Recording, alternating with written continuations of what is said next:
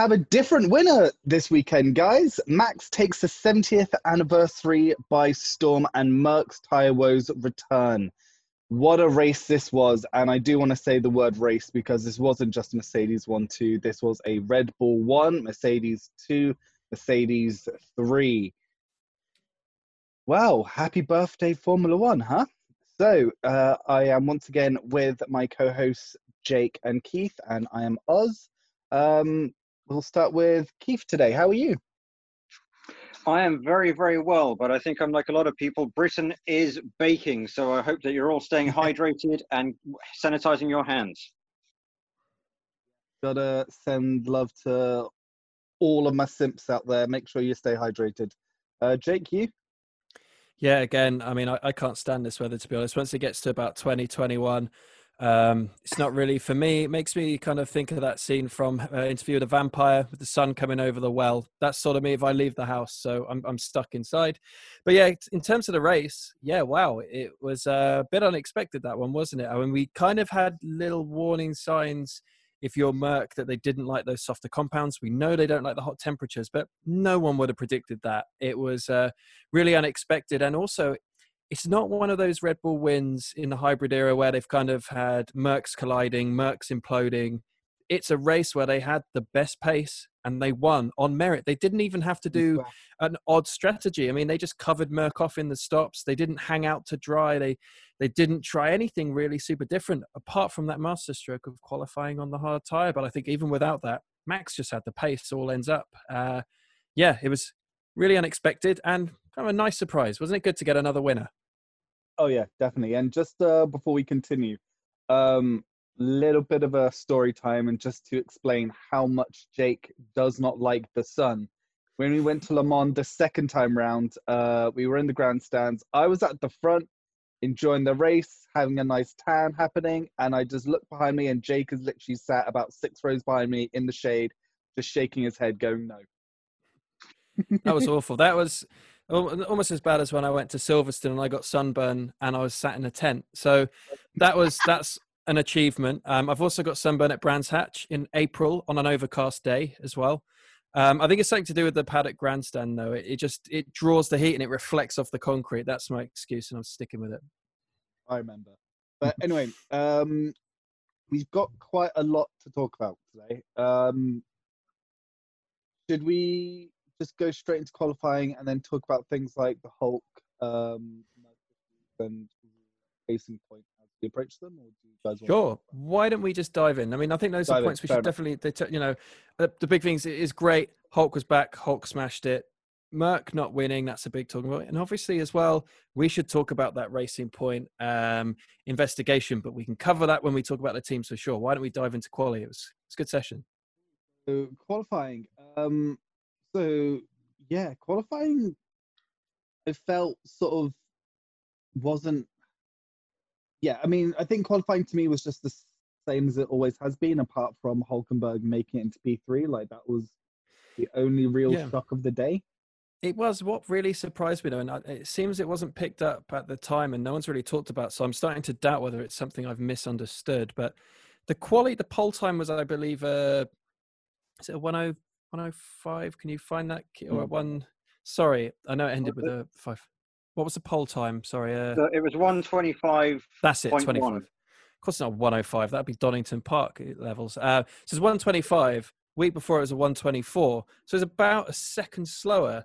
Um, and now is it to do with these new balloon tires? Because they were on, they qualified obviously um, using the mediums in Q3 but that was last week's softs, which is the tires they used last week to get those times. So there was no difference in tire compound in Q3. So it really surprised me that whether the cars were set up to protect tires for the race, so they dialed back a lot of the quali pace, or whether just those extra few psi, they make such a difference, and whether that mm. is what made a lot of the cars going a lot. I mean, Merc was still one and two and by a long way, but but a second off last week. You or did everyone decide to turn the engines down? I don't know, but that that was really the only big surprise um, and for me, and it was it was cool having a quali session where people were almost like, you know, maybe we'll go through on the hards, um, like Max did. What a master stroke! But then you also had this: was that soft tire just a waste of time? This weekend because no one Mm. could use it for anything. It was it wasn't even good enough for one quali lap. It would die by of mean- sector three. I mean, I so- think even in practice one, I want to say, you know, no, sorry, yeah, uh, practice one on Friday, like I saw them, and then at one point they all just came in. I was like, what's going on? Because it was so hot on Friday, and they were just torching the tires, yeah, every They- single last one of them. It was it was insane.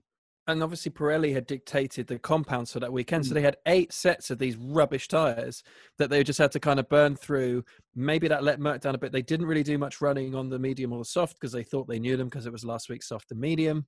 Um, so yeah, in practice, you were right. The cars were all out in softs and they they were blistering like mad. They looked terrible, and it, and they weren't even good enough for a lap. laps as well. It was insane. Yeah, they just. I mean, and I don't know. I think only Hulk whacked them on at the end in the race. I don't think anyone else ran them because they were just a garbage tire. It reminded me of that sort of 2012, 2013 Pirellis, the the softest, the kind of Fisher Price era, where sometimes Red Bull would pit on like the first lap. They'd literally do lap one and pit straight away because that that soft compound was just so useless that you couldn't couldn't use them. Or back then it would have been super soft, uh, and then before we had ultra soft and all that jazz. But um, um, yeah, it was just not a good compound, was it? Didn't didn't do it didn't do it for anyone really. And and having someone qualifying Q two on the hards, yeah, I mean, masterstroke from Red Bull.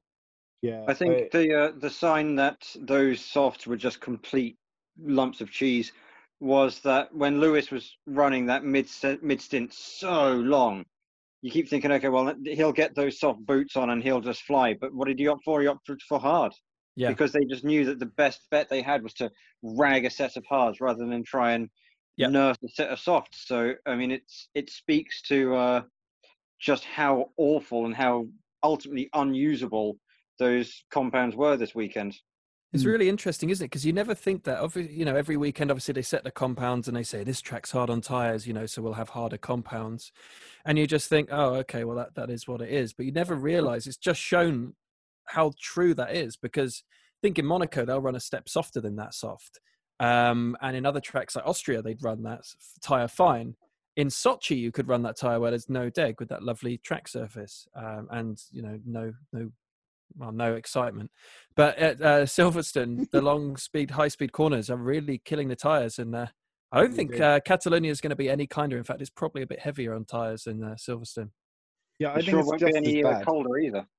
Yeah, No, it won't be. It's, it's supposed to be really hot. I'm not sure. Well, I've had a look at what the tires were announced to be at the start of the season, which was the same as Silverstone last week. So uh, C2, C3, C4, I believe, is what they're going with. Or is it C1, C2, C3? I mean, I'm wondering if Mm. the FIA and Ross Brawn will change that maybe because There- it, there be- will- because of the results of this weekend. Right? Well, I, I was thinking I was going to you know kind of touch on that with the Merc bit. I, I won't be surprised now if that happens. It kind of happened to Red Bull in 2013, isn't it? Where Pirelli were kind of in 2012. Pirelli were kind of told to make really soft tires. It was basically to block Red Bull because on any top they would have just dominated. And as you can see in 2013, when they finally got on top of the tires, they were absolutely untouchable. And I think after seeing this, you know, Ross Brawn text, texted uh, Martin Brundle to say, "Hey, you know, I bet you're happy now, haven't we had a race or whatever it was?" and um, I won't be surprised now if we just see tires that are way too soft. I don't really know how I feel about that. I love seeing different winners, but to me, if it then just means Red Bull win every race, that also doesn't work. I'll be interested to see how the other teams feel. I know a lot of the midfield teams probably don't like those softer tires either. Some will. Um, I thought, for example, Ferrari, they, they're really soft on their tires at the moment. Um, somehow, I'll come on to that. But uh, yeah, I, I wouldn't be surprised. And these higher pressures apparently are going to stay as well. So Merc are going to have to think of something pretty quick because uh, they, they could be facing this quite often otherwise. Yeah, I mean, but just on that, how many like hot races have we got? Right? I mean, we've got Spain, and then we've got Monza and Monza will be hot. Monza, Monza and Mugello be hot. I think with Mugello, I don't think it's, it's easy for Sochi, right? overtaking, and it's basically flat out the whole lap Mugello. Yeah. So you might Mm. find that if you if if a Merc's qualify, if Merc's qualifying pole, they could probably hold it together. Mm. It'll be races like in Monza, you think they'd be okay. Maybe Spa, but that can be Maybe they might be okay because that's a very. I mean, that's not really particularly hard on your No. tires because it's just straight right, Yeah. left, straight again, right, left. Like so, they the might one be able to get away with there. I think the one that sticks out for me is Bahrain. That won't be fun Okay, for yeah. Merc on those soft tires. They will shred those to bits. Tracks that they'd be okay, Sochi, um, and obviously Abu Dhabi. So you know, it's just a resurfaced car park. Um, those kind of tracks, they'd be okay. But yeah, it's going to be interesting. Might spice it up. Maybe having the Imola? extra degrees. Oh.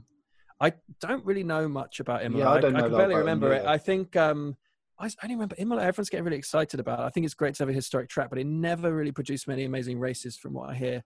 Mm. Um, but I might have just been the era from where you didn't really have that early 2000s. Um, I don't know if you know a bit more, Keith. I know obviously you're a bit more knowledgeable with that era than uh, certainly I am. Uh, well, no, I, I'm inclined to agree. Every, I mean, the problem with Imola is that obviously it's completely stained with its, you know, with its worst, the worst tragedy in my lifetime in Mm. F1 history. Uh, but in terms of yeah, overall racing, when I've gone back and watched classic races, there's not many Imolas that really stand out from the crowd for me personally.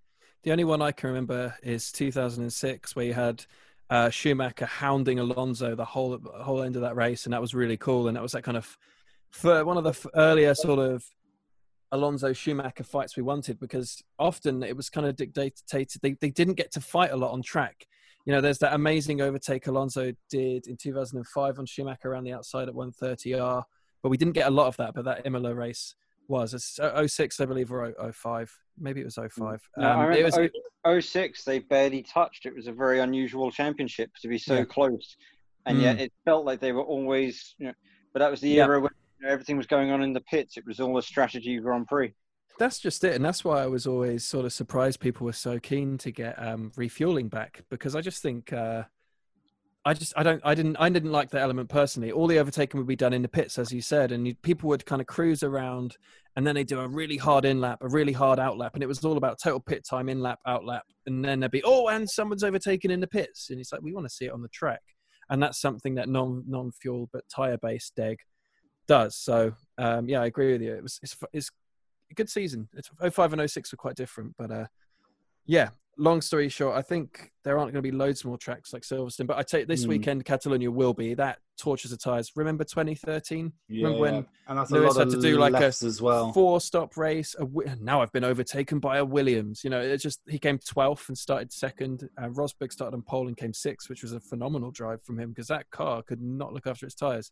And then obviously they had that uh, Pirelli tire test, and it was all okay again. But uh, the rest is history. But um, So Yeah. on that then, uh, in terms of qualifying, um, any other names or stories you want to talk about before we move on? Because the I mean the only only ones for me are probably um, George Russell. Um, again, still managing to to pop it into into Q two, um, and then probably Alex Albon um, actually managing to get it into P th- uh, Q three. Sorry. Yeah, it was better from Albon, I think. Mm. And, and again, I don't think that I'll be set amazingly for for quali. But I- once it's set for me, Hulkenberg P three was Hulkenberg amazing. was- yeah. That was stunning. It was really good to see us. So happy for him. Um, Gasly coming P7 again. He's just what what a great performance and ahead of Albon as Mm. well. Uh, and then um, Seb again in P12. What's going on? I can touch on that a bit later in the Ferrari section. Um, and then yeah, Bottas getting pole. That was quite a tense last lap, wasn't it, for Mm. pole? Uh, and good Mm. work from Bottas. Uh, Lewis had it on that first run by uh, two tenths. It looked like a big gap, and then well, not big, but you know enough of a gap. And then uh, yeah, in that last run, Bottas really pulled out a great lap uh, to get that pole, and it didn't seem to go down well with Lewis, did he? He was pretty. He was, yeah, he wasn't happy after that like see he was pretty down about it. So uh, yeah, it was it wasn't a bad session. he- just his, his mood seemed to be a bit Hmm. not the usual Lewis Hamilton this weekend. I don't know what's happening. I don't know if he's got anything, but th- this weekend, usually in the press and stuff, he's really smiley, happy. But this one, he Hmm. seemed to be a little bit less himself. I don't know if, if, if, if that was just me. Maybe. I mean, I, I, I will say he did take actually losing to Max really well. Um, Yeah. Coming second, he was great. He was fine in the Prezi because you usually go, oh, here we go. Mm. Uh, he's going to be whining again. Um, but I think he took it pretty well. Matthias. Yeah, I think. Um, I mean, but obviously Bottas was really upset, and he has. Again, we'll come to. I think he has every Yeah, right to feel right like to. that. He really does. Um, you know, I think you can just see that. Title, you know, starting on pole and, and coming third. That's not what he would have wanted. Um, but I suppose Lewis will think. Look, I mean, in, for his championship, that's not a bad result, is it? That's why I was surprised they were going to hang him out for that long stint. You know, if you're Mm. that far ahead in the championship, you don't take risks like that. And and they didn't, I suppose. But uh, again, something we can touch on. But yeah, quality, quality Yeah. those that's really what stood out. Uh, Keith, anything from you? Uh, yeah, personally, I was just very pleased to see that it wasn't just Noah's Ark. They weren't going in two by two. You saw, uh, you know, there was a, a big gap between the uh, AlphaTauris. There was a gap between the Ferraris. There was only one McLaren in the uh, top ten. You know, there was a big gap between the Renaults. So it's interesting to see that there's, you know, there's still space for individual brilliance. And you know, Mm. you saw it in, you know, Danny Rick clearly a lot faster over a single lap on a Saturday than Ocon. Uh, Lando continues to outqualify Sainz, which I don't think many people would have called, and you know the rather glaring discrepancy between the Ferraris, which I you know I think even Seb's wondering how on earth this is happening. Yeah, Yeah, and it's we'll- consistently happening now, isn't it? You're not surprised anymore yeah. when he goes that in Q2. Back, Yeah, you know, yeah. that's just it seems mad to, to say that Sebastian Vettel, four-time world champion, 53 wins, is it? 50? Yeah, I think it's 53 wins. 53, yeah. S- Which is the third most in history. Yeah, Remember just, that. just ahead of Prost. And Yeah. now he's, he's coming 12th. And I think it'd be different if then Leclerc was coming 11th, 13th, but he's not, is he? Leclerc's really pulling it out of that car. Yeah, ca- and we can. I, there's got to be something up with that. Um, but I think that there is a theory about what could be a part of the gap, um, which we can touch on in the Ferrari section, which is quite interesting. I'd be like to get your guys' thoughts on that. So on that, um, should I do the uh, breakdown of the race then? And Yeah, we can- uh, yeah. Cool. I've tried a So- new format with this one for you all. So often um, I like details, as you know, and I like to go on. And often my race reviews would even include things like, hmm, George Russell pits on this specific lap for these tires. he's currently 15th and now he's dropped to 18th. This is just the high level stuff. This is the stuff we want. So hopefully this is better. So here we go. And and Bottas solid start. Max jumps to P3. Seb spins, which we will talk about. Um, Lewis tries to get past uh, Bottas. Uh, first it Max Max does keep the Mercs within his sights um, with what I presume will now be one of his most uh, famous radio calls, saying how he wouldn't drive like an old lady. Yeah. Um, 11, uh, yeah, so, and then he put a lot of pressure um, on Lewis Hamilton in that stint as well. Um, Mercs pit uh, on lap 14 and 15 with Max um, base. Yeah, was that right? Max? Yeah, that is right. Um, by lap 26, uh, Max has his pit stop. Um, the Mercs are still on their first stint. Uh, tw- lap 27, Max comes in. Slow stop allows a Bottas through, um, which was quite a tense moment actually. Um, But then Max very easily takes him past Luffield. Um, Yeah. Quick one on that. Is that where they've changed the view? Because I noticed, because that's that left and then the sweeping right It's- yes, it's where the it's- straight, isn't it? My favorite spot. That camera angle is brilliant now. It really is. Yeah, they've changed it. Um, they, they- you can see sort of like a rail camera that goes across that that um, hairpin. Um, but that was the turning point in the race for me, where the Mercs had their pit stops early, and then Max stays out, and you're thinking, "Hang on a minute, that's a pit stop gap there. It's quite a short pit stop in in uh, pit, pit pit loss, 19 seconds at Silverstone." You're thinking. Max is one. He's got that pit stop back. He's got this. That's that's an advantage. There's no tire overlap. It's not like he's going to pit and then come behind them and just have fresher tires and have to fight. It's like he can pit and come back out in front with fresher tires. He's got this in the bag, uh, and he could have stayed longer on that first stint. It looked like he still had more tires. He was he was going faster than the Mercs on another set of hards. They were ripping through them. Um, yeah, that was the turning point, wasn't it? Really, it was. It was quite. Yeah, no, yeah, no, I agree. Like it was, like it was the fact that his engineer was telling him to slow down, yet he was still pushing on. And Yeah. then even when the Mercs pitted, he was still pushing on. So it was clearly, you know, clearly those tires still had a lot more And they life in them than what the engineers thought. They, yeah, they look fine. Like you Yeah, looked at the Mercs and they had lines of blisters, ruptured. They look awful. They look like they're about to blow any minute. You know, especially on that second set that Lewis had. Sorry, his first set of hards. There was a Mm. patch like half the tire that just looked like it was going to go any minute. Max's tires looked fine. They still had a nice sheen to them. They look good. Even when he came in, I was just looking on the onboard and I thought, those tires look fine. He doesn't even look like he needs to come in. But you know, they could do what they wanted. They they had so much more pace. yeah, yeah. Um, so uh, onwards, um, short stint on mediums for Max, uh, full attack, and then 33 comes in with a Bottas. Lewis tries to go long, but tires obviously couldn't uh, handle it or keep up with him. Um, so he came in on lap 42 and then back on P4, overtook Leclerc and Bottas second place. Uh, Max with a 10 second clear. Um, you know, he just absolutely owned that race. It was uh, it was actually really good to see. Like I think sometimes Max gets a lot of flack for just you know his his approach to Formula One, but races like this is the reason why I love him being in Formula One. Like yeah, definitely. He he was he was great that race. Um, you know, really really drove it amazingly. That Red Bull was obviously better set up as well, and I just think he really drove it excellently. Um, even that, that middle stint on the, the medium tire, you know, that he only did six laps on those, but he could because he'd covered the Mercs. He could do six laps and, and still come out and, and have it covered. It was, uh, yeah, and actually came in when Bottas did as well. That mm. confidence mm. from Red Bull to not sort of think, oh, we'll keep him out. We got to stretch the stint. Just all right, cool. Bottas is coming in. Let's cover him off. You know, uh, it just they they had Merc all ends up um, pace wise. You know, they never looked under threat. Even when Lewis came out in that last stint, and you think, let's see what he can do. He was. Mm yeah, it just didn't have the pace. Um, uh, um, just another thing which I do want to point out. Um, yeah. The Honda unit, it actually managed to keep up. Yep. Yeah, you it know? looks it looks like a solid solid PU. It's... I know Merc Merc have some quali modes mm. that it, it, kind of seems like they've got that again. Where in Q2, Q3 they suddenly just find like three or four temps on the straights. But um, yeah, that Honda unit, you know, that, bar that first race, yeah, it's, it's, it's been has been pretty solid.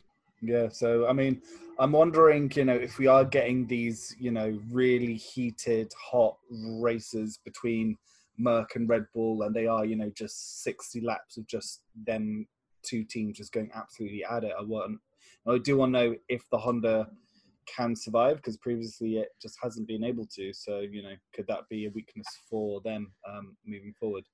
But, just think, I know it's, I know it's this is their fifth season now. 15, mm. 16, yeah, Oh no, six seasons. Sorry, but you would have never thought they'd have come this far from the first yeah. few seasons they had. You just thought they would never have done it. And now, you know, just how often do we... for, yeah, I mean, just yeah. fair play to Honda for just actually keeping in the sport, right? Yeah, like McLaren yeah, were ripping them a new one day in, day out. It was such bad press, such bad marketing, and you know, I think as I said in the first podcast, you know, Red Bull and Honda just as companies are definitely um, uh, are now becoming closer as they are like partner uh, are now partnering. Yeah, well, they're partners. You know, Red, Red Bull um, say, "Oh, we're not a works team," but they, they basically yeah, are with, with are. Honda now, and it's, and it's yeah. great. Um, and um, it's good they've they've you know they've not Honda haven't let it crush them, and they've they've really stuck at it. You know, they've not done a Nissan at Le Mans, which I always is so sad about. You know, they turn up with that really innovative car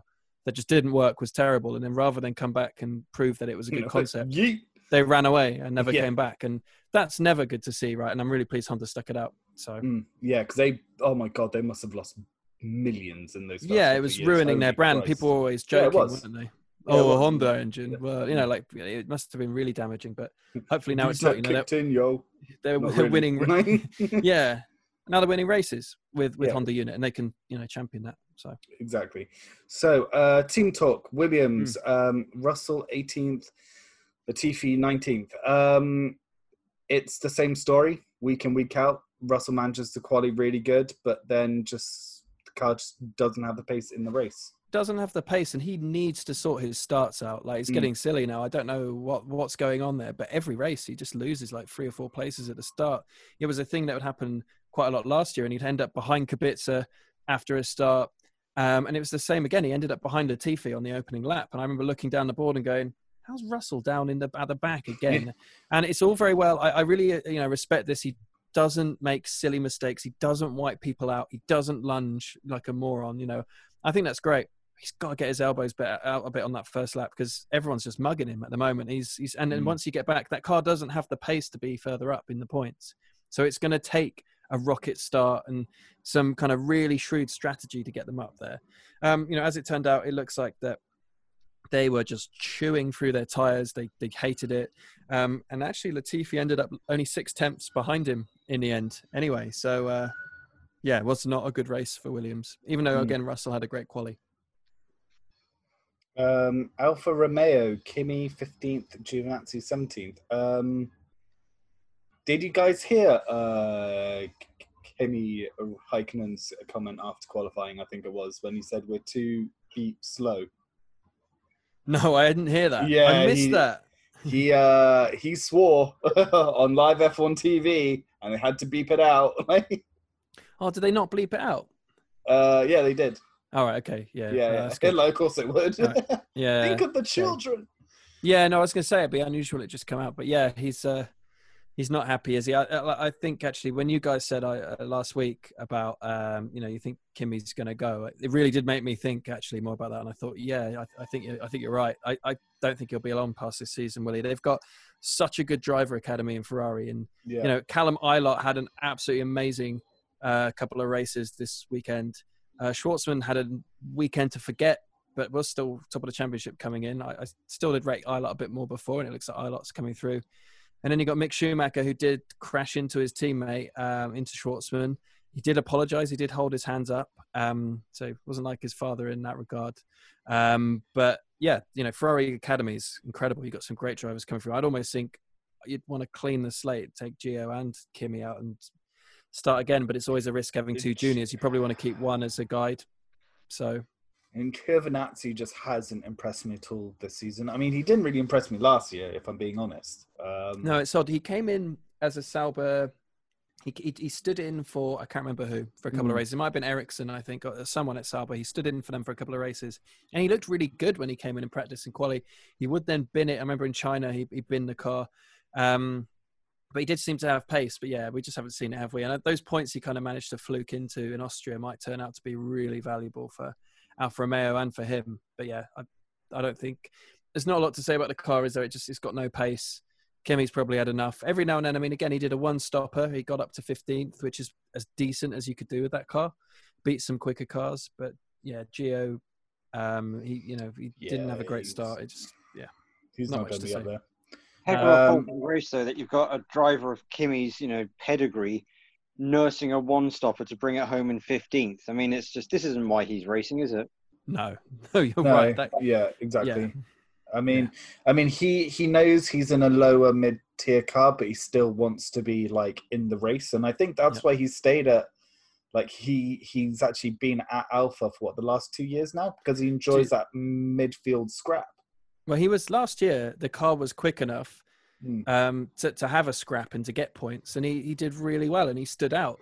Um, but this year it's just not, is it? It's, he's Yeah. going to struggle to score points. So yeah. So with that, Alpha the uh, yeah, so Alpha Tauri, um, Kvyat tenth, Gasly eleventh.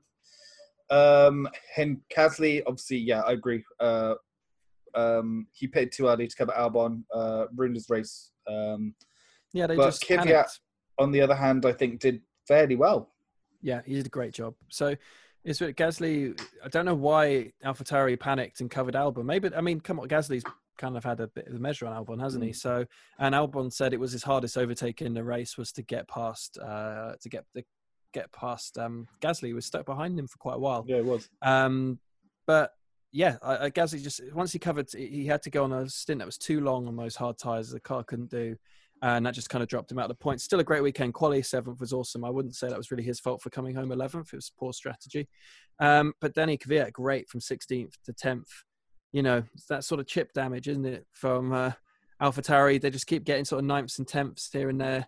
Like we thought at the start of the season, we said, you know, I think there'll be tail enders in the points. They're sort of back end midfield, but they are a notch above Haas, Alfa Romeo, and Williams. So they are, you know, going to be there for the occasional points when people slip up or spin. Mm. Um, so yeah, good, really good drive from Kvyat, seeing as he's been really, um, he's been in Gasly's shadow this year, hasn't he? Yeah, he has. Um, Henk Hasley. I'm not sure if you um, saw in the pre-race, but he was doing uh, a little test with his trainer. Reflexes. The reflexes. Um, that Yeah, that cool. video actually ended up on Reddit, and it made it onto like the front, like uh, part of it and everything. Which Wow.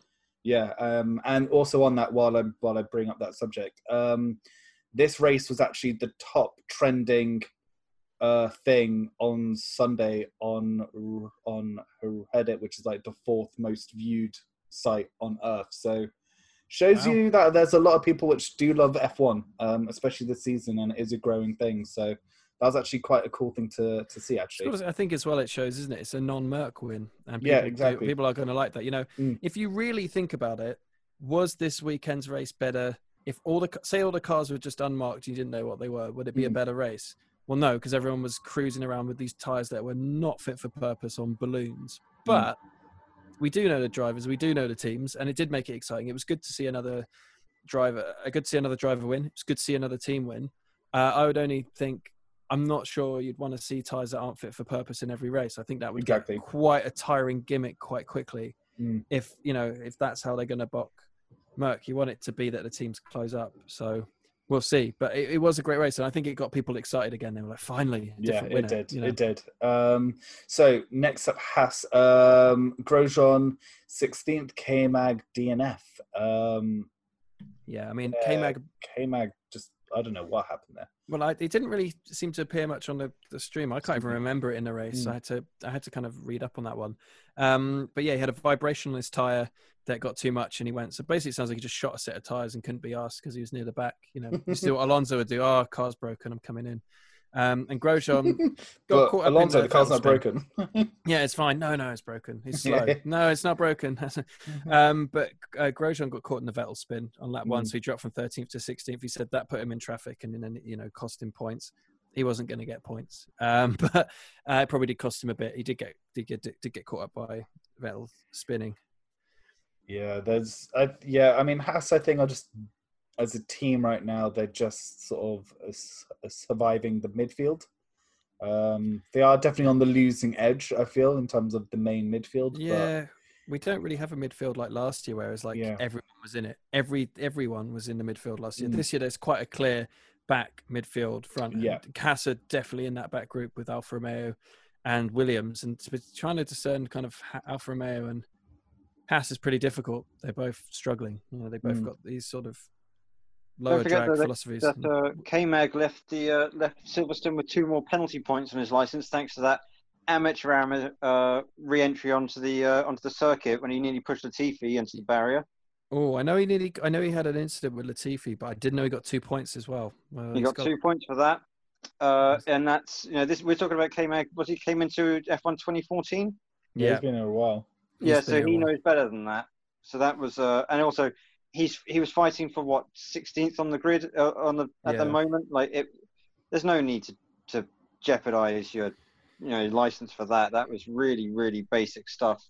And uh, But- he, he's just he for every great lap that he puts in on a Saturday, for every decent strategy that he makes work, he keeps having these like boneheaded moments, doesn't he? Yeah, I just again, like, I, I don't like to speak ill of anyone, but how has he been in the sport since 2014? Suck my balls. Yeah, it's just, it's just how has he been? the You know, but just think, McLaren replaced Perez with Magnussen, yeah, I know. and I just that you know that that's all. You know, he was the next one, and then they went, oh no, he's not. Maybe it's uh, Vandoorne. Oh no, that didn't work either. The Vandoorne one did surprise me because he he really looked like he was he was going to be big and it showed some promise. But um, yeah, just I, I don't know. I think they've both given up, haven't they? Like Grosjean and and Magnussen. I imagine that car's rubbish to drive. They just- they need to be out next year. I mean, I said that they should have been out this year, and they should have gotten you know two you know young kids who you know want to do well.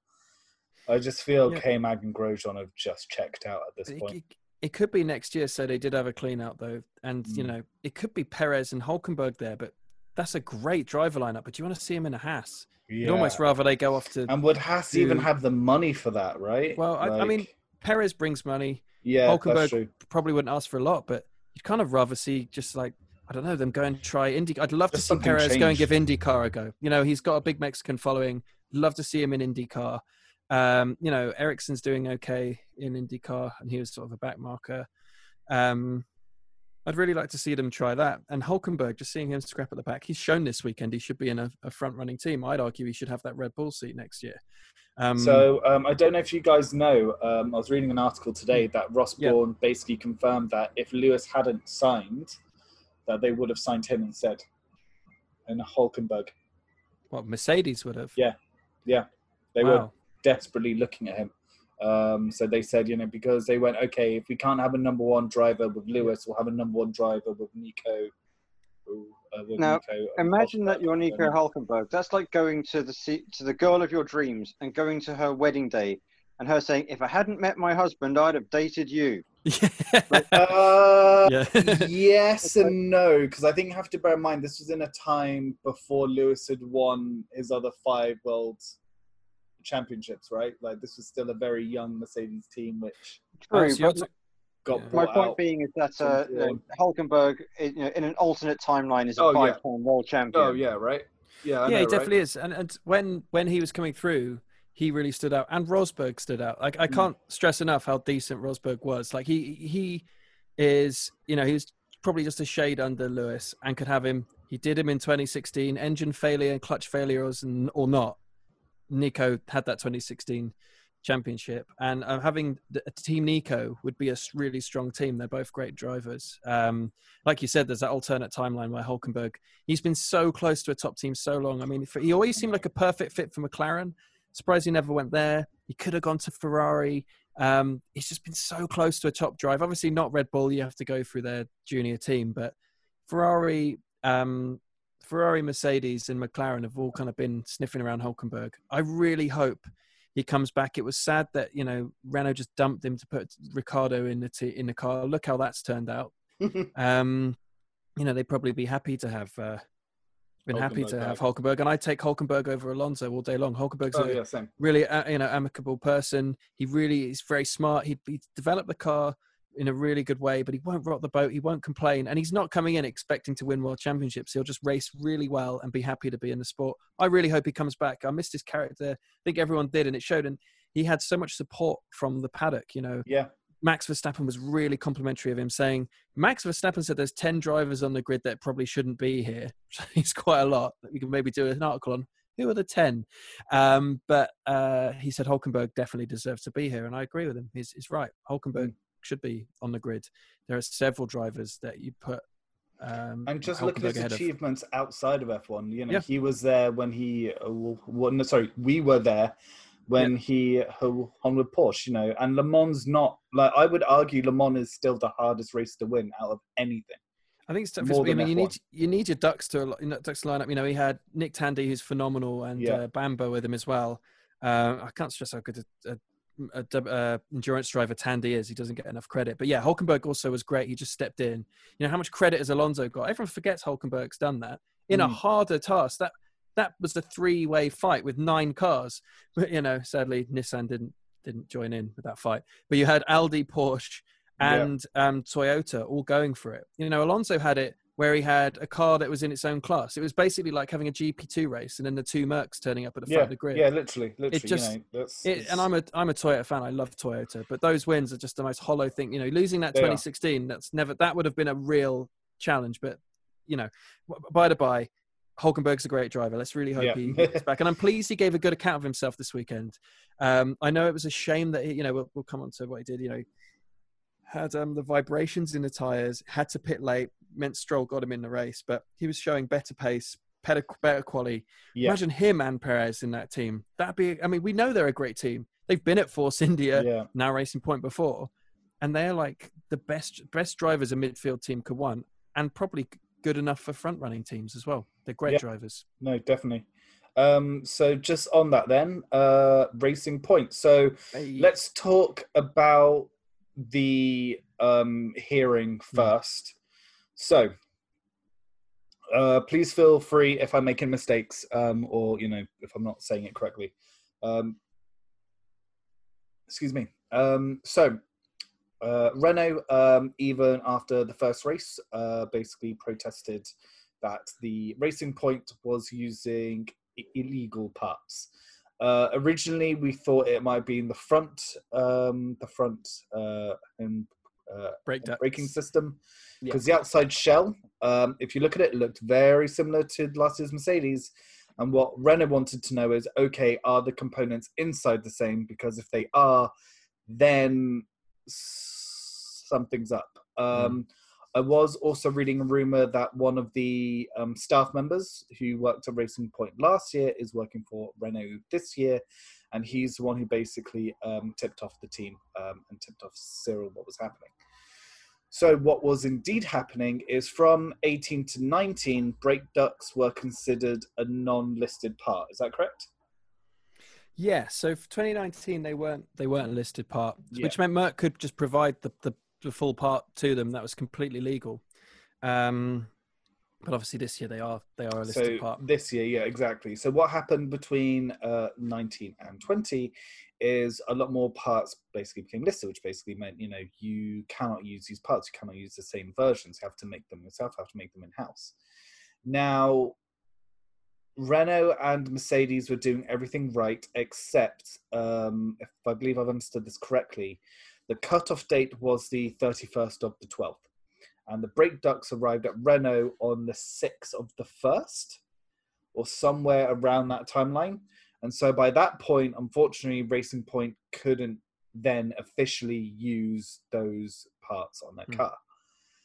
Now, the um, the FIA found that uh, Racing Point had been in breach um, of these rules, and the punishment given out was a seven point five um, points reduction to each car in the championship, and then a 400,000 uh, pound fine, which I'm sure Stroll has underneath his sofa, just Yep. there. You know, I mean, there's hardly anything.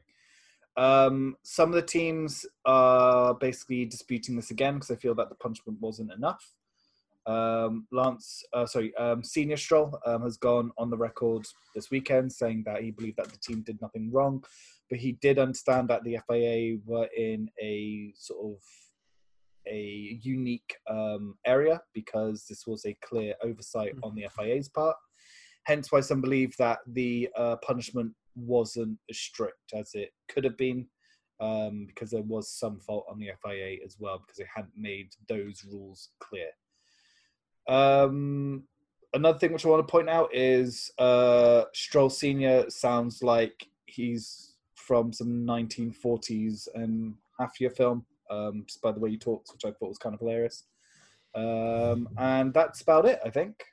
Yeah, um, I agree with that. He took it reasonably well. I think Yeah, he's he took obviously it really he's, well. he's pretty um he's obviously very good with his words you know you don't get that much money and be that successful without being able to sort of be eloquent i suppose um you know and he said the fia had done the best they could it kind of felt like one of those resolutions where it was hard but not really hard and it was to try and appease everyone but I think there's a little bit of something under this. So Renault's main push for this is because the Racing Point is is ahead of them, and I think it really is just to slow them down.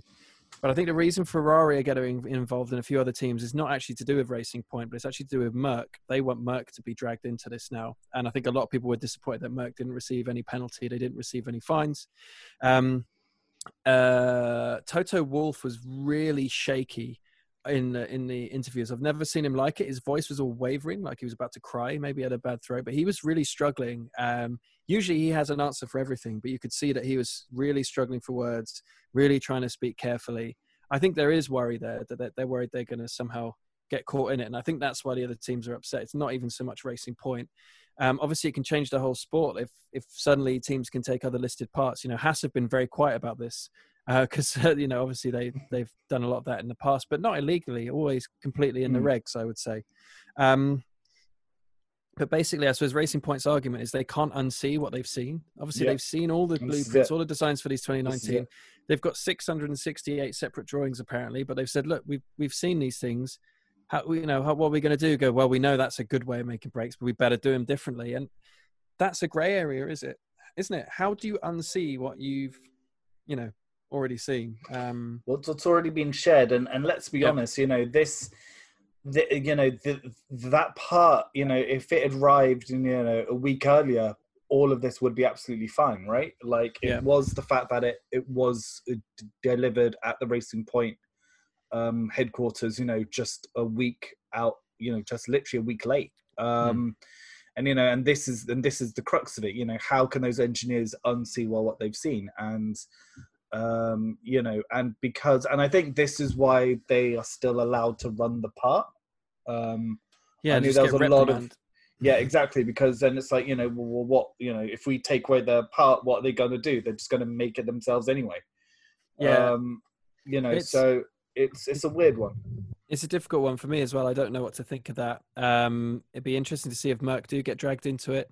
Um, you know, especially when it seems that they're not going to get everything their own way this season now. You know, would they get a points fine? Would they get a monetary fine? I mean, with with this, I just don't think it was a brute force like we will break these regs, right? This was just you know, the FIA has said that, you know, look, we have made some mistakes here. Racing Point went, okay, fine. Like, I, I don't feel this needs to be dragged out anymore because there's, there's there's just no point. Like, this was just a, as, I mean, if if we can try and compare this to say last year, Ferrari were clearly breaking some rules, right? There's no mm. ifs, there's no ands, there's no right. They were doing something with that fuel flow meter. You know, they were, you know, Charles Leclerc in Dubai, I think he like his car got caught out. Like they weighed it and they went, "You've got too much fuel here." Mm. Well, I think uh, you know What's, what the damage that Ferrari have done. I think people don't realize how much. I mean, it was yeah. great to see Charles Leclerc gets two wins, but that was completely through to an illegal engine. He's all mm. of those pole positions he had illegal engine. How many? You know, Ferrari coming that high in the, the constructors, which they shouldn't have. That's teams losing millions and millions of pounds. Mm. Um, there's, there's a lot of political unrest this weekend because obviously Merc are also now refusing to sign the Concord Agreement. Um, I think they just feel like they're not getting respected enough. They put it obviously they they don't want the budgets to be cut as much as they are. I I'm with them when they talk about these heritage payments for Ferrari. Uh, yeah. I'd I'd be very much for all teams get paid the same. If you come to F1, you get paid that, but then the prize money is where it differentiates. Uh, I really I'm dead against the vintage uh, pay, the heritage payments for Ferrari. I think it's it's absolutely crazy. It goes against competition and by its very nature. Uh, that but but there you go. I mean, I know it happens in all sports. The bigger you get, the more momentum you get, and you know it's it's hard to stop that. But um, yeah, I, I, it was a very odd weekend. Very kind of there's a lot of unrest. You've got this racing point uh, scenario rumbling on now. Mercer getting dragged into that as well. Um, it's, it's it'll end up going to the FIA. I mean, uh, you know, Toto Wolff was talking about everyone sitting down and you know sorting it between themselves in the next 48 hours because they didn't want to get lawyers involved, but they will. There'll be someone who's not yeah. happy, and then it'll go to, you know, it'll, it'll go to the FIA and it'll go to that you know, the governing body. So. Uh, we'll Keith, see. anything from you um, before we move on? Yeah, I mean, the punishment was all a bit kissing your sister, wasn't it? It was all just a horrible uh, compromise. It mm. was, uh, you know, if you punish a team, especially when you do a points penalty, you're essentially saying that you know that they're guilty. But when yeah. you when you give him such a sort of you know a measly monetary fine and what is essentially not an end of the world. You know, 15 points. You know, that's the difference between you know first and third. Uh, well, not quite, but you know what I'm saying. Uh, it's, a third it, place finish. They've been taken. That's yeah, taken it's not. Them. It's not particularly stringent, despite you you know tacitly saying we know that you're guilty. So I think the, the, and I think you are right. The teams are definitely they're not just targeting targeting Racing Point. They are targeting Mercedes. There's a hope that maybe they can drag them through the coals. You know, the idea that uh, the the part was delayed, you know, delivery by one week.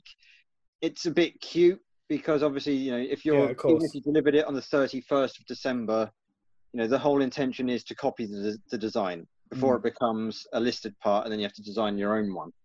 Uh, so obviously their intention was to reverse engineer it.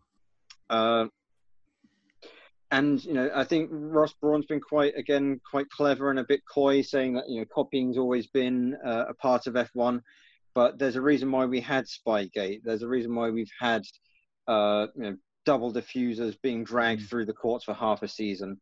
Is that there's a limit between innovation and imitation and just blatant uh, copying and blatant corroboration between teams. Mm, mm. And I don't think it's a good look for Mercedes. I think Mercedes do so much good work in terms of uh, recognizing the heritage of F1 and the spirit of competition that these instances just they look like a bit of a black eye and uh, yeah it doesn't endear them to any casual fan yeah no a really good point um, but yeah, so on that, um, Racing Point, Stroll six, Hulkenberg seventh.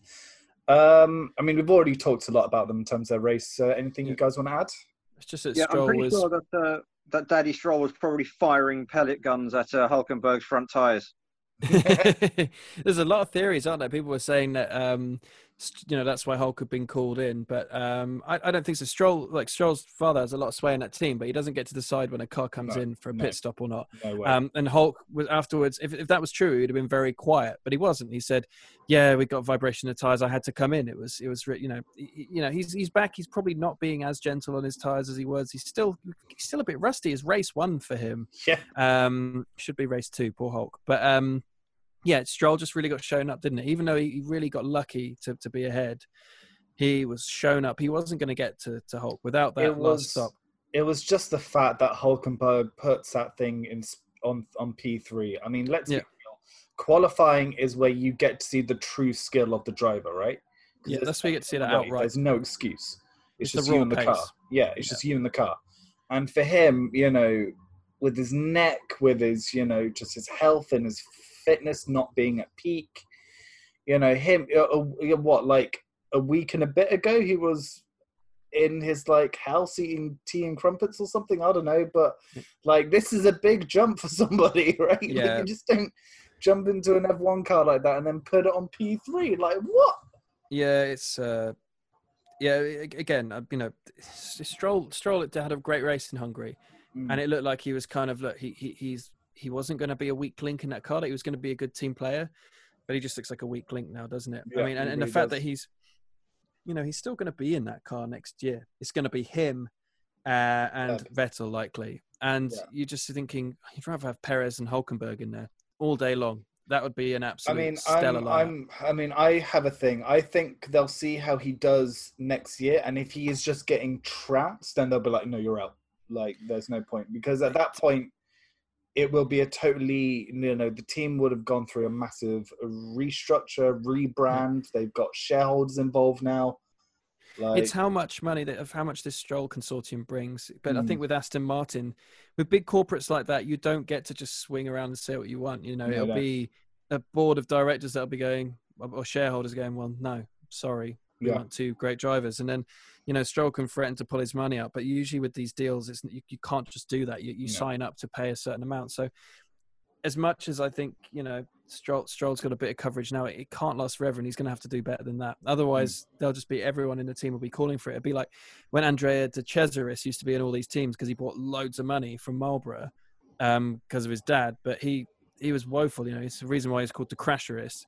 Stroll isn't you know a crash prone, but he's just not quick enough.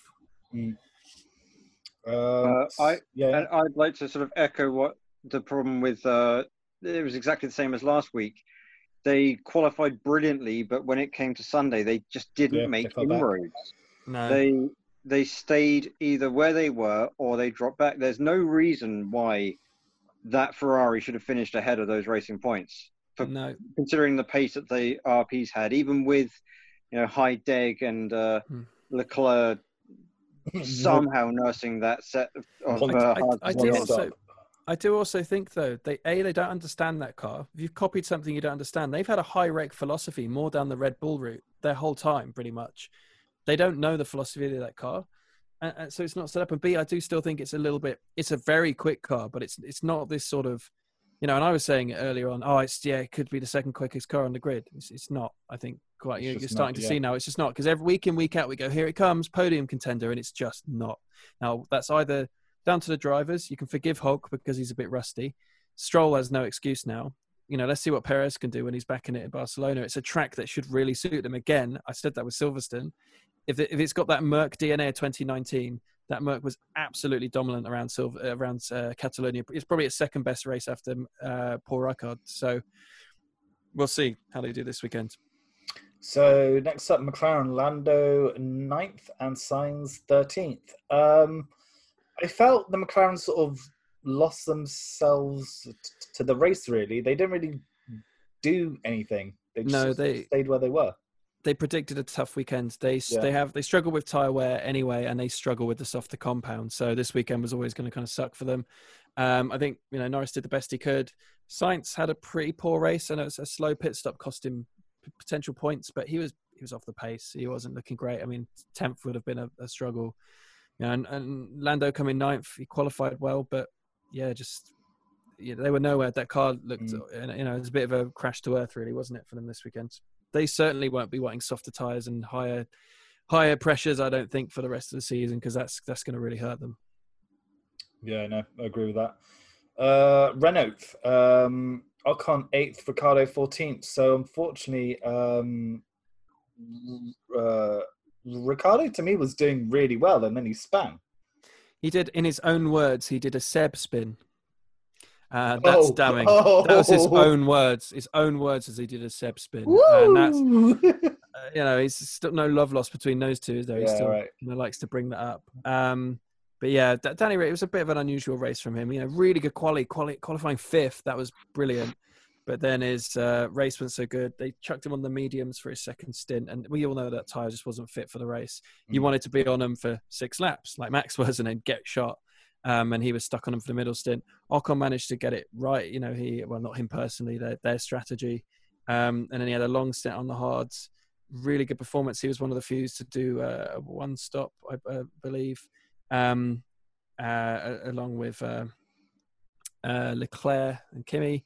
Um, and yeah, kind of Ocon felt like he had his swagger back, back a bit, didn't Yeah. he? You know, when Yeah, he was in the pit lane, he, he tilted. And, and again, he got penalised in quali, but that's not his fault. That's your engineer to tell you someone's coming back out, you know. So I, I, I wouldn't really blame him for that penalty. He deserved it, but I wouldn't say that's his fault. Um, yeah, I was pretty harsh on Ocon early season saying he can forget Merc. But that was a better performance. He's still not on Danny Rick's level, and I would argue he needs to be if he wants that Merc seat. He needs to do something pretty special. But Russell having a bit of a, you know, poor race and Ocon having a good one, it's always going to help him, I suppose. But uh, Yeah. yeah. I'd like to point Uh, out that I think the low key funniest thing that happened all weekend was when uh, Max Verstappen was trying to uh, overtake a back marker Renault and he asked his engineer, Who is that in front of me? Is it Rick or is it Ocon? yeah. Because he was concerned that if he has to get round Ocon again, is he just going to get punted off like in Brazil? Uh, yeah, I just thought that was like just a That's surprisingly funny thing. I know that everyone's talking about the banter that he's had with his team, but I just thought that little subtle. I thought that was really funny. Yeah, that he uh, there's no loss love lost between Ocon and uh, Verstappen. That goes back to karting, doesn't it? That's really funny. I didn't know that. That's that's really cool. Um, he probably worries every time he has these flashbacks when he when that Brazil win was stolen. right? Like, and and this would have been worse. I mean, having that Brazil win stolen from him was was really that hurt a lot. I imagine because you know it, that was Merc had already kind of sealed everything up, but it was another win. But I think it would have hurt this year because you know we're saying this might be the only sniff of a win. Um, not so sure now though. If they change the tire compounds, you'd think Red Bull will be getting quite a few more wins yet. Yeah, wait and see. So Ferrari, um, Leclerc fourth, Vettel twelfth. Uh, as we've already said, Vettel has Penella again, P twelve Yeah. on the first lap, like first corner, right? Like Yeah, first corner, Yeah, spun on his own, no reason to do it. I think he got a wheel on the the, the, the tire and it sort of lost it. yeah, it felt like it felt like um you know when well, like when I play Gran Turismo, I'm, I'm rubbish. So sometimes I'll come out of a corner and go oh oh oh and just wiggle off and hit a wall because I'm not very good.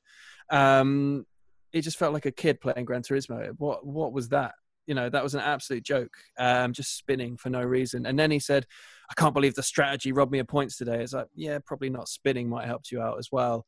Can't stick up for him. I always try and stick up for Seb. No, I mean, I've- I stopped sticking up for Seb after 27. Uh, yeah, after 2017. 2017, when I said he should have been sacked then after smashing into Kimi Räikkönen at Singapore and losing the championship. Like, Well, I just think, uh, yeah. I mean, he did ten laps on a hard stint, then twenty on a medium. Yeah. Ferrari's strategy was awful for him, but I probably they probably just didn't care. They were probably really focusing on Leclerc, and every now and then, oh, Seb's in a race. Should we bring him in? Oh yeah, Do you guys want to practice? Do you want to change some tires? Yeah, go on and bring Seb in. You know, I just think they they've completely checked out. It's like when um, you know someone's in their notice period at a job. They've they've checked Yeah, out, I and, know, right? and Seb Seb's checked out. Um, I think that um, Scholl was awesome.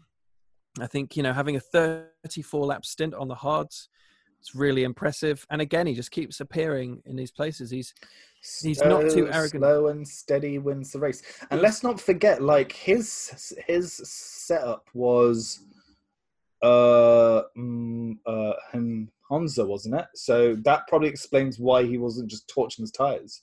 well, he had the same. So him and. Seb. So Ferrari have come with this T tray rear wing. I mean, you can see it when Mm. cars go. When, when Lewis went around Leclerc, he was like, "What is this T tray rear wing?" Um, but Ferrari have gone for this really low downforce setup. Um, so because they know they've got a big engine deficit, so they went for a really radical approach, almost like the sort of you said Monza, more sort of Spa spec car.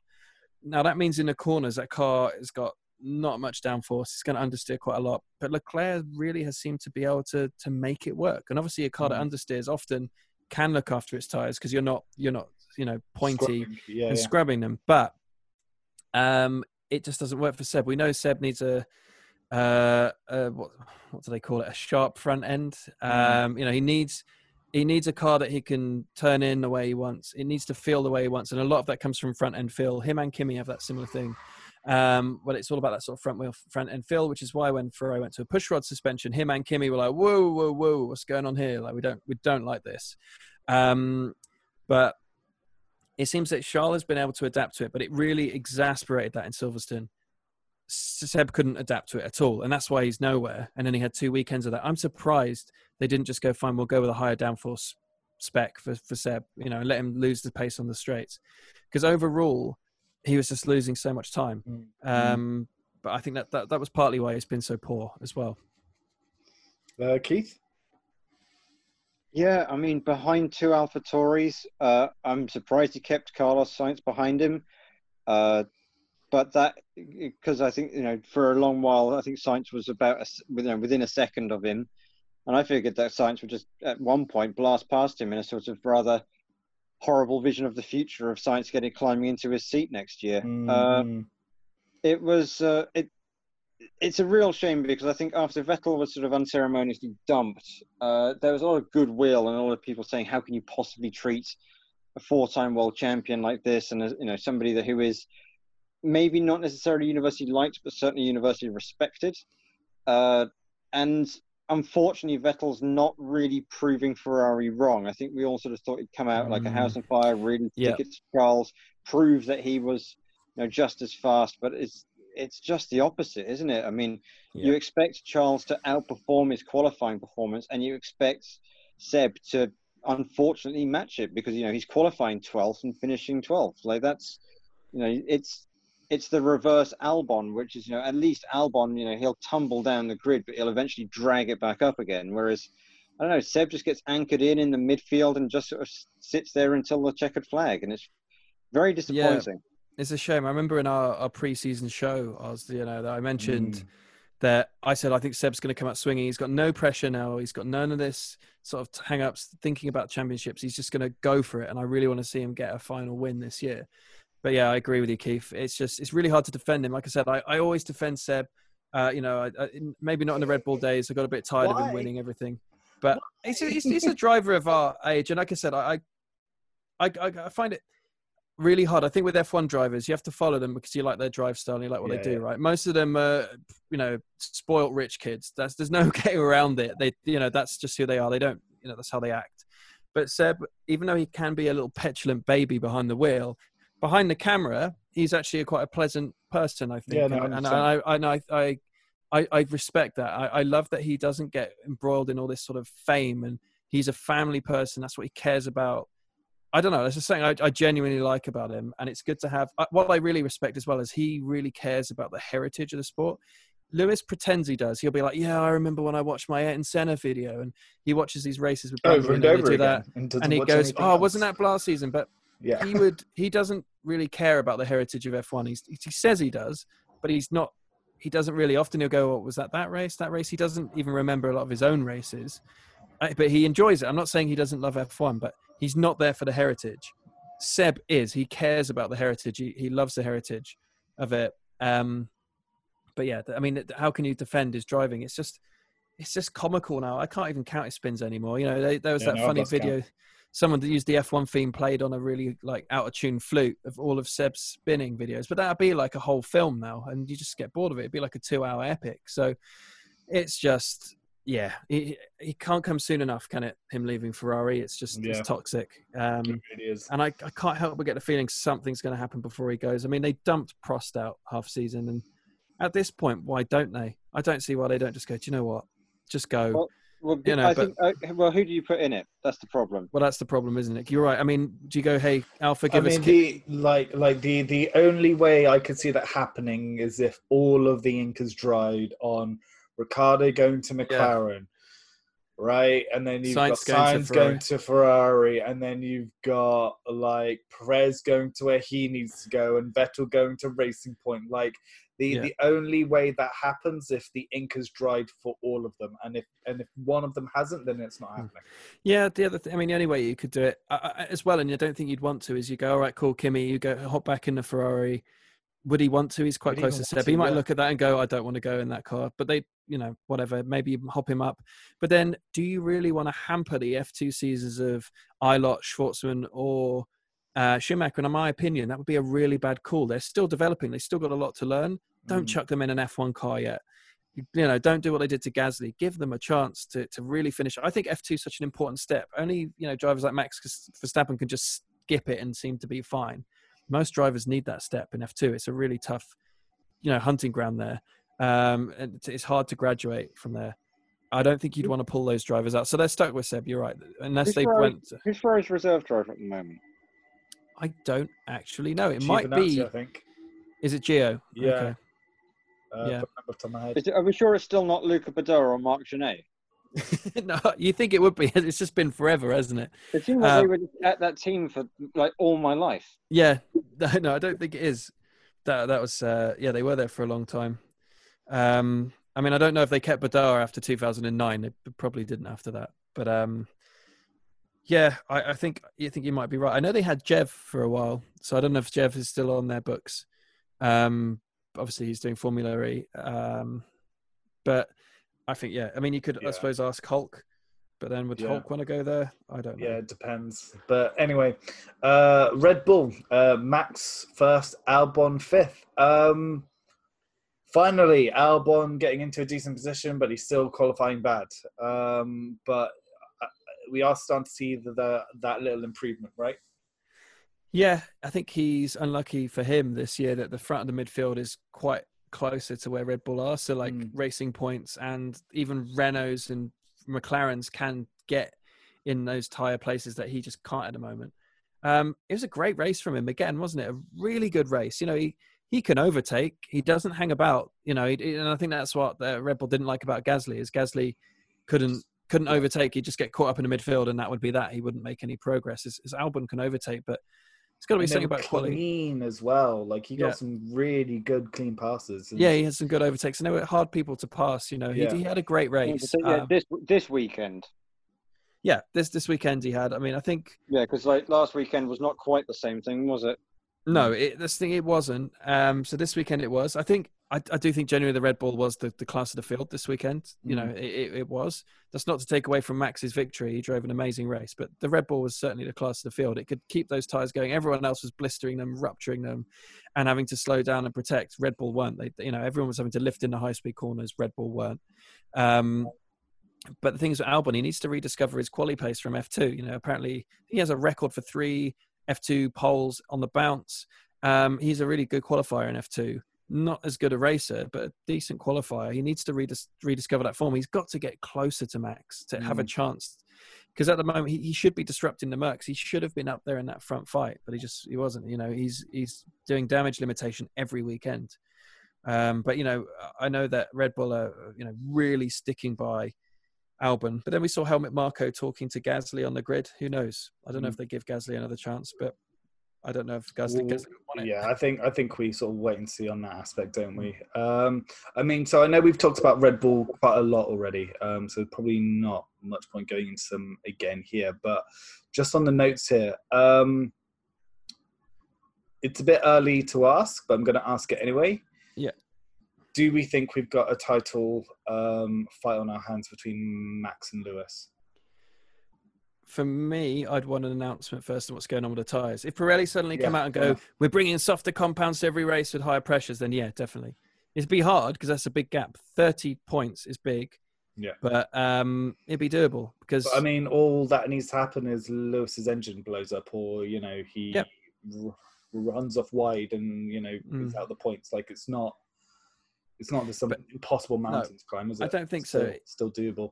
But if Pirelli are going to keep with compounds that actually match the circuits we're going to, then you'd probably say no. Mm. And this is one of their wins. It wasn't a fluke win. I mean, they often don't. Often, remember, end of the season, Red Bull will get some wins on genuine pace. This race actually reminded me a lot of sort of Mexico, Yeah. um, where they were just way quicker. Merc would never touch them there. Sort of like Singapore. Sometimes you just go, that's a Red Bull track. They've won on pace, but it just suits their car. This is Mm. kind of again, it suits their car. Merc tends to have a lot more. You know, remember I was saying a Merc car just has no weakness. Well, it does now. We've discovered, isn't it? It's with tire management in hotter conditions. weather, yeah. Um, but I think as well, having the pressures higher, that you know, Lewis is saying he's driving on balloons. They're they're, they're difficult to manage, but the the Red Bull is obviously a lot kinder on its tires. So it depends on that. I think if if if we're going to see softer tires more, and Pirelli and, and FIA are going to decide that Red Bull win this year, then yeah, Mm. definitely you you could see it. Uh, and Max is always going to be a driver that can take the fight, and even in a car that's a bit off, you you you know say he's a challenger.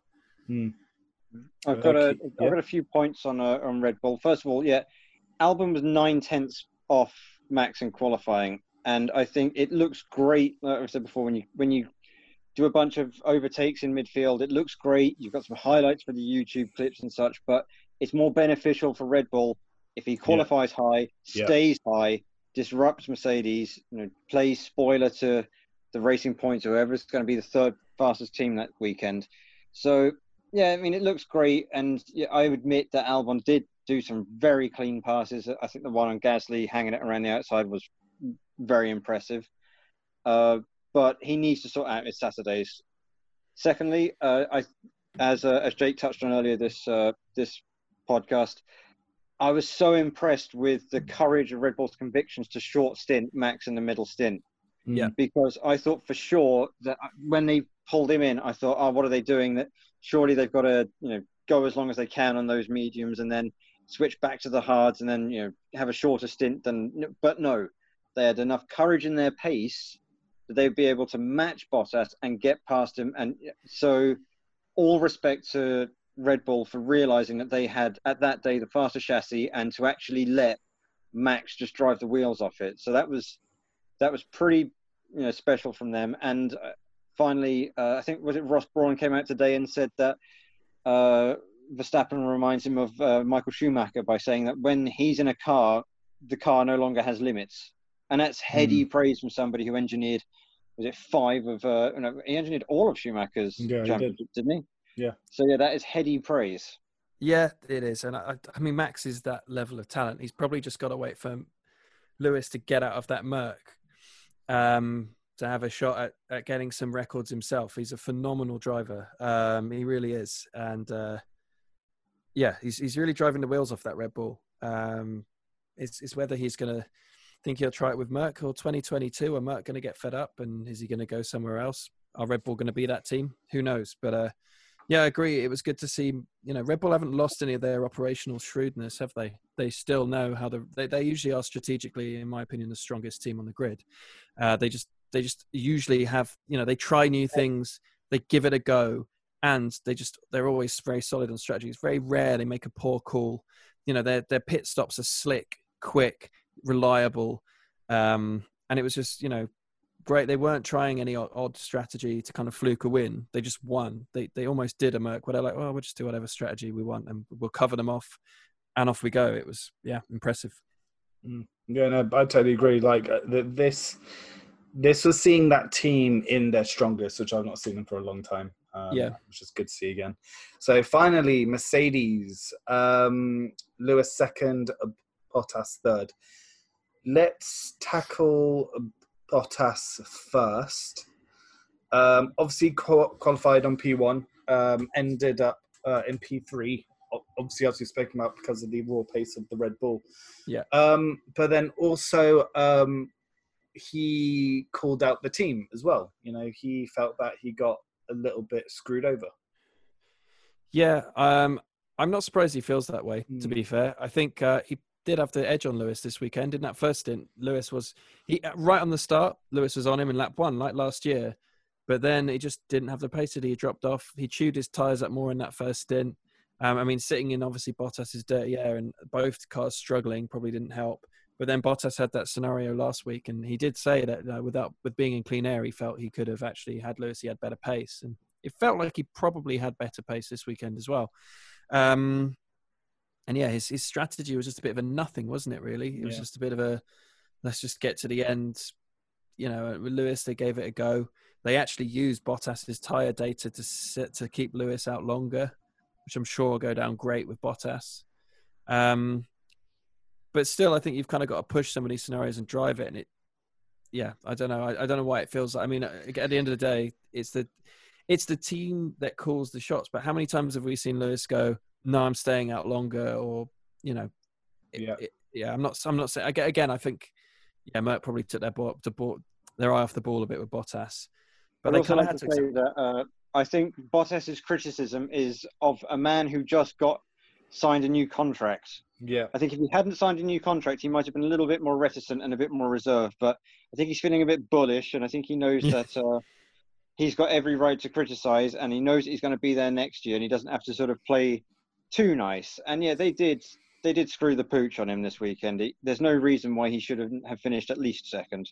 Mm. No, no, I, I agree with that. I mean, how long is it before Merc have to start picking a number one? I mean, if it gets to a point where Red Bull is quicker, they're going to have to. And I think Bottas. I mean, like that. I've. I mean, this is what I said in in in in, in our sort of preseason podcast. You know, if if it comes down to Lewis and him, and they and they are on equal points, they choose Lewis every time because, it, like him breaking Schumacher's record, that is history for the brand. I mean, that makes Mm. that makes um Mercedes AMG, you know, as you know just just just in terms of the history books right? Like it, it puts them on the map. It, like they will forever be one of the i mean yes they yes they are now um but they will be forever you know one of the greatest teams in f1 Well, and it- unfortunately that's just this you know that is just how things are right now. You know lewis has got six world titles. It would be the greatest partnership of team and driver. Yeah that they had ever seen, and that's I think what they're going for. You know, as synonymous as we remember Schumacher in a Ferrari, they want us to remember but lewis, and Lewis in a Ferrari, yeah. Mercedes. Yeah. Um, and and also you've got the, the kind of fact that I think Lewis has like 37 points on Bottas now as well.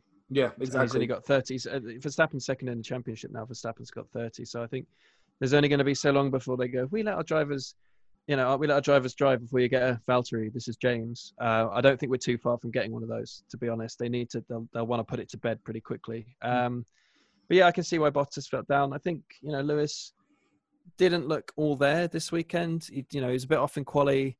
He didn't like the setup. Um, did well to hang on to that second stint. It seemed the car came back. Those tires looked dreadful.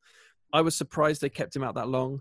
I was Mm. surprised they were thinking about doing a one stop because he just thought, if you want to protect your championship lead, why are you risking that? You know, Mm. if it, and at worst he was going to come out, end up third, you know, lose three points to Bottas, get fastest lap, lose two points to Bottas, still keep his big lead. But um, yeah, it seems that they kind of did bail out of that one. They wouldn't have got that anyway. Bottas, uh, sorry, Verstappen's pace was such that he would have caught. You know, Lewis. He kept holding back that ten seconds gap to try and save his tires, guessing that Lewis would pit. But then obviously they got fed up, and in the end, you know, the radio saying to Max, "Step up, come on, let's close the gap." it. And I think that's Yeah. when Merc realised, yeah, we, we don't have the pace. That they, you know, Max suddenly just took a second out of him. Um, but yeah, uh, it was you know Lewis couldn't have won on a one stop. I don't think. You know, there's a weakness found now that Merc they don't like the hot temperatures, they don't like the higher pressures, they don't like the softer compounds. But where do they go now? You know, are are, are Pirelli going to do this now? As and and you could argue as well that Merc have a second a lap advantage over quality. They have a little bit they can dial back to set up for the race, but there's only so much you can do to set up the tires. You know, you can dial some more understeering. Well, this Uh, is the other thing. Like uh, next race, sorry, next race. I'll try that again. Um, that's when we usually see, you know, the big upgrades come along. And if I'm not mistaken, we're going to be seeing another lot of big upgrades. So, I mean, I don't think the Much has received any big updates this season, has it? Not season because most people are just you know they're giving up. They're focusing on 2022 now. Yeah. Um, so there will be some. I think Merc will work really hard this week. They'll come up with something, I imagine. And I think Toto's right in saying usually when Merc are backed in a corner, it's when they bite back the hardest. You Mm. know, look when they then suddenly won Singapore. The next year they went there in 2018, which was a shock when that car shouldn't have been anywhere. Or you know, Mexico when Lewis won in Mexico last uh, was 2019, I believe it was last some last year, 28. Yeah, it was last year, and that was just not a Mercedes track. They were always awful there. Lewis was always way off the pace, and then they turned up and actually won.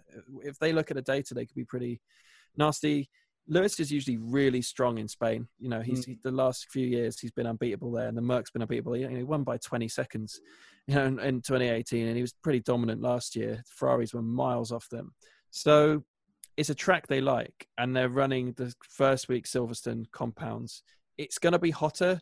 I think they're going to be a bit edgy. They're not going to be pushing really hard, but you know, Red Bull will give it a good go. But you'd feel that Merck would um, maybe be all right this weekend. You'd think for them, but Red Bull is certainly service re- service uh, resumes as normal, huh? I think could be. I mean, the yeah. only thing that'll stop them is the heat, but they will have that harder compound, and they love they love Catalonia. It's a track mm. they really like, so it's a track Lewis likes as well. Exactly, but it's also a track that Max likes. You know, he got his first win there, so yeah, knows? that's that's a good point. Uh, Keith, any closing points from you? Uh, I think that the worst thing that can happen for the casual fan or even the sort of hardcore fan is that next weekend we get Mercedes just disappearing off into the distance. I think it there's a there's a risk that this could be a false dawn that this was just a perfect storm of you know tire pressures, tire deg, ambient temperature, a track that suits the Red Bull and their high rake systems. It could all be that this was just the the one off. This was the the the one race that wasn't won by McLaren in '88. That this was, you know, this mm. was the the uh, outlier. I hope I'm wrong. I would dearly love to see a more competitive, you know, final two thirds of the season, or however much of a season we've got left.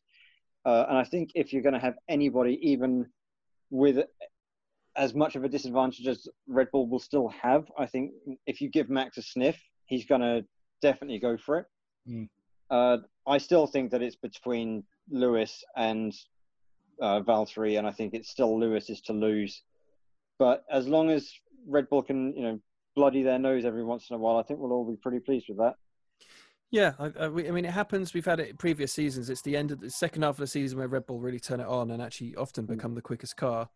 Um, but I really hope it's not a false dawn too. I hope this isn't a Singapore or a Mexico that's just kind of been thrown in early and it's been an odd set, of circumstances. Uh, exactly as Keith said, I, I, really hope this is a sign of things to come. Does make me feel a little bit like 2013 when Lewis won that Hungarian Grand Prix just before the summer, and you think, you know, we're going to get a title race now. He was like 42 points off of uh, Seb, but people were saying, yeah, you know, he's going to mount a title challenge now. I remember in all the media, and then you know, the rest is history. Seb went on to, to you know, nine back-to-back victories. So, um, yeah, let's let's hope we get a good race this weekend.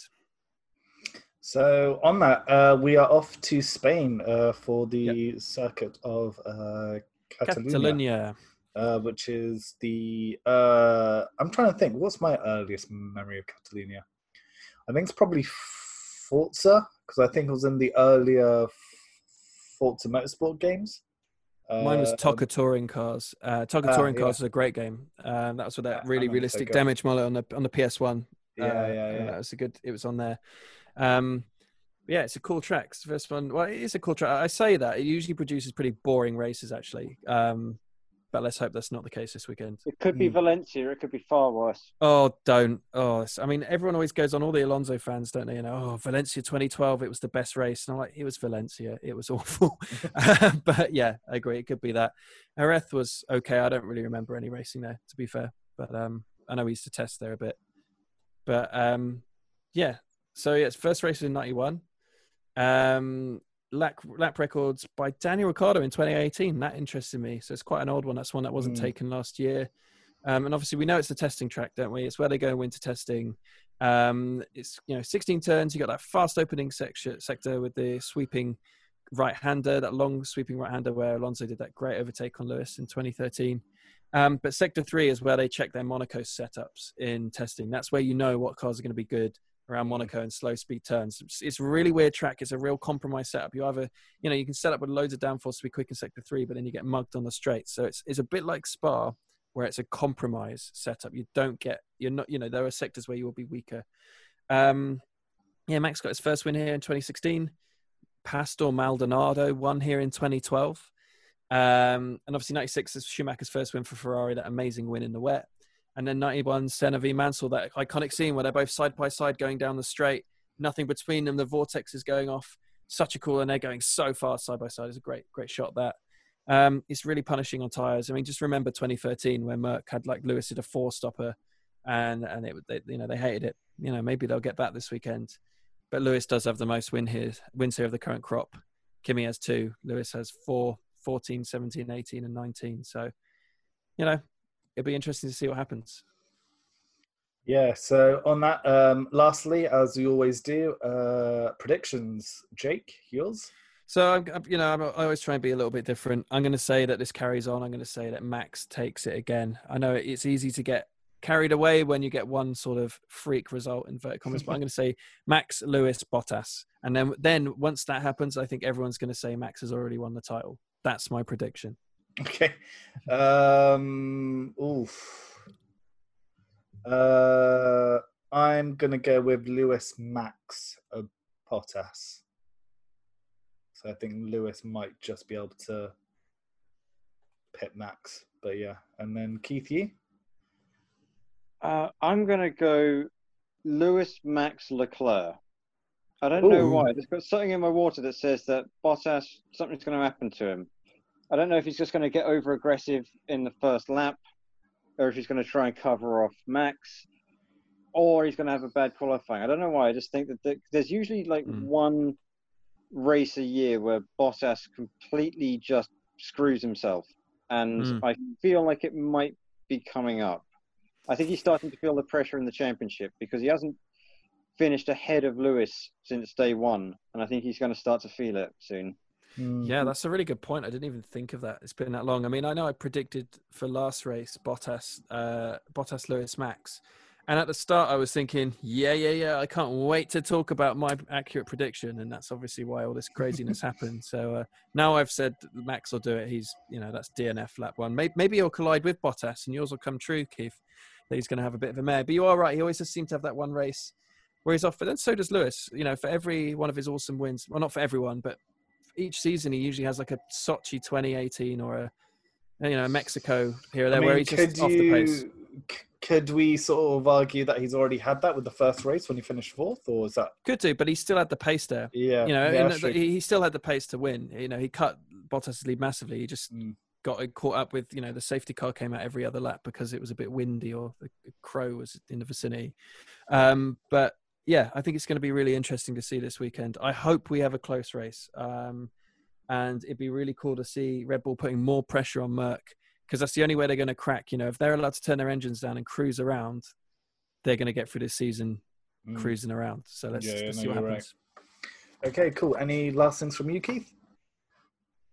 Uh, no, just to say that I think that this weekend was another highly captivating race, and that's a whole season so far of races that have keep, kept me engaged from uh, start to finish. So I think This has been a very good season. Yeah, well, I agree with that. product on track so far. I think it's been excellent.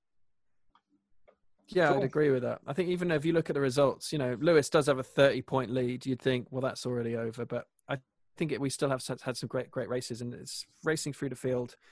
Um, and a lot of intrigue off of the track as well. It's been, there's always a bit of politics, but it's Mm. really ramped up this year, hasn't it? It's because everyone's been cooped up inside. Everyone wants a, wants a Barney, whether on the track or off. So, Some things in Formula One, even on its first year to its now 70th birthday, things just never change, right? nope, I agree with you. They, So on that, um, happy birthday to Formula One. Um, thank you for joining us once again, and we will see you next week for the Spanish Grand Prix. Um, so take care, stay safe, and don't forget to follow us on social media at uh, at Glowing Brakes F1. Um, so take care and see you guys then. Bye. can't wait. Bye. Bye bye.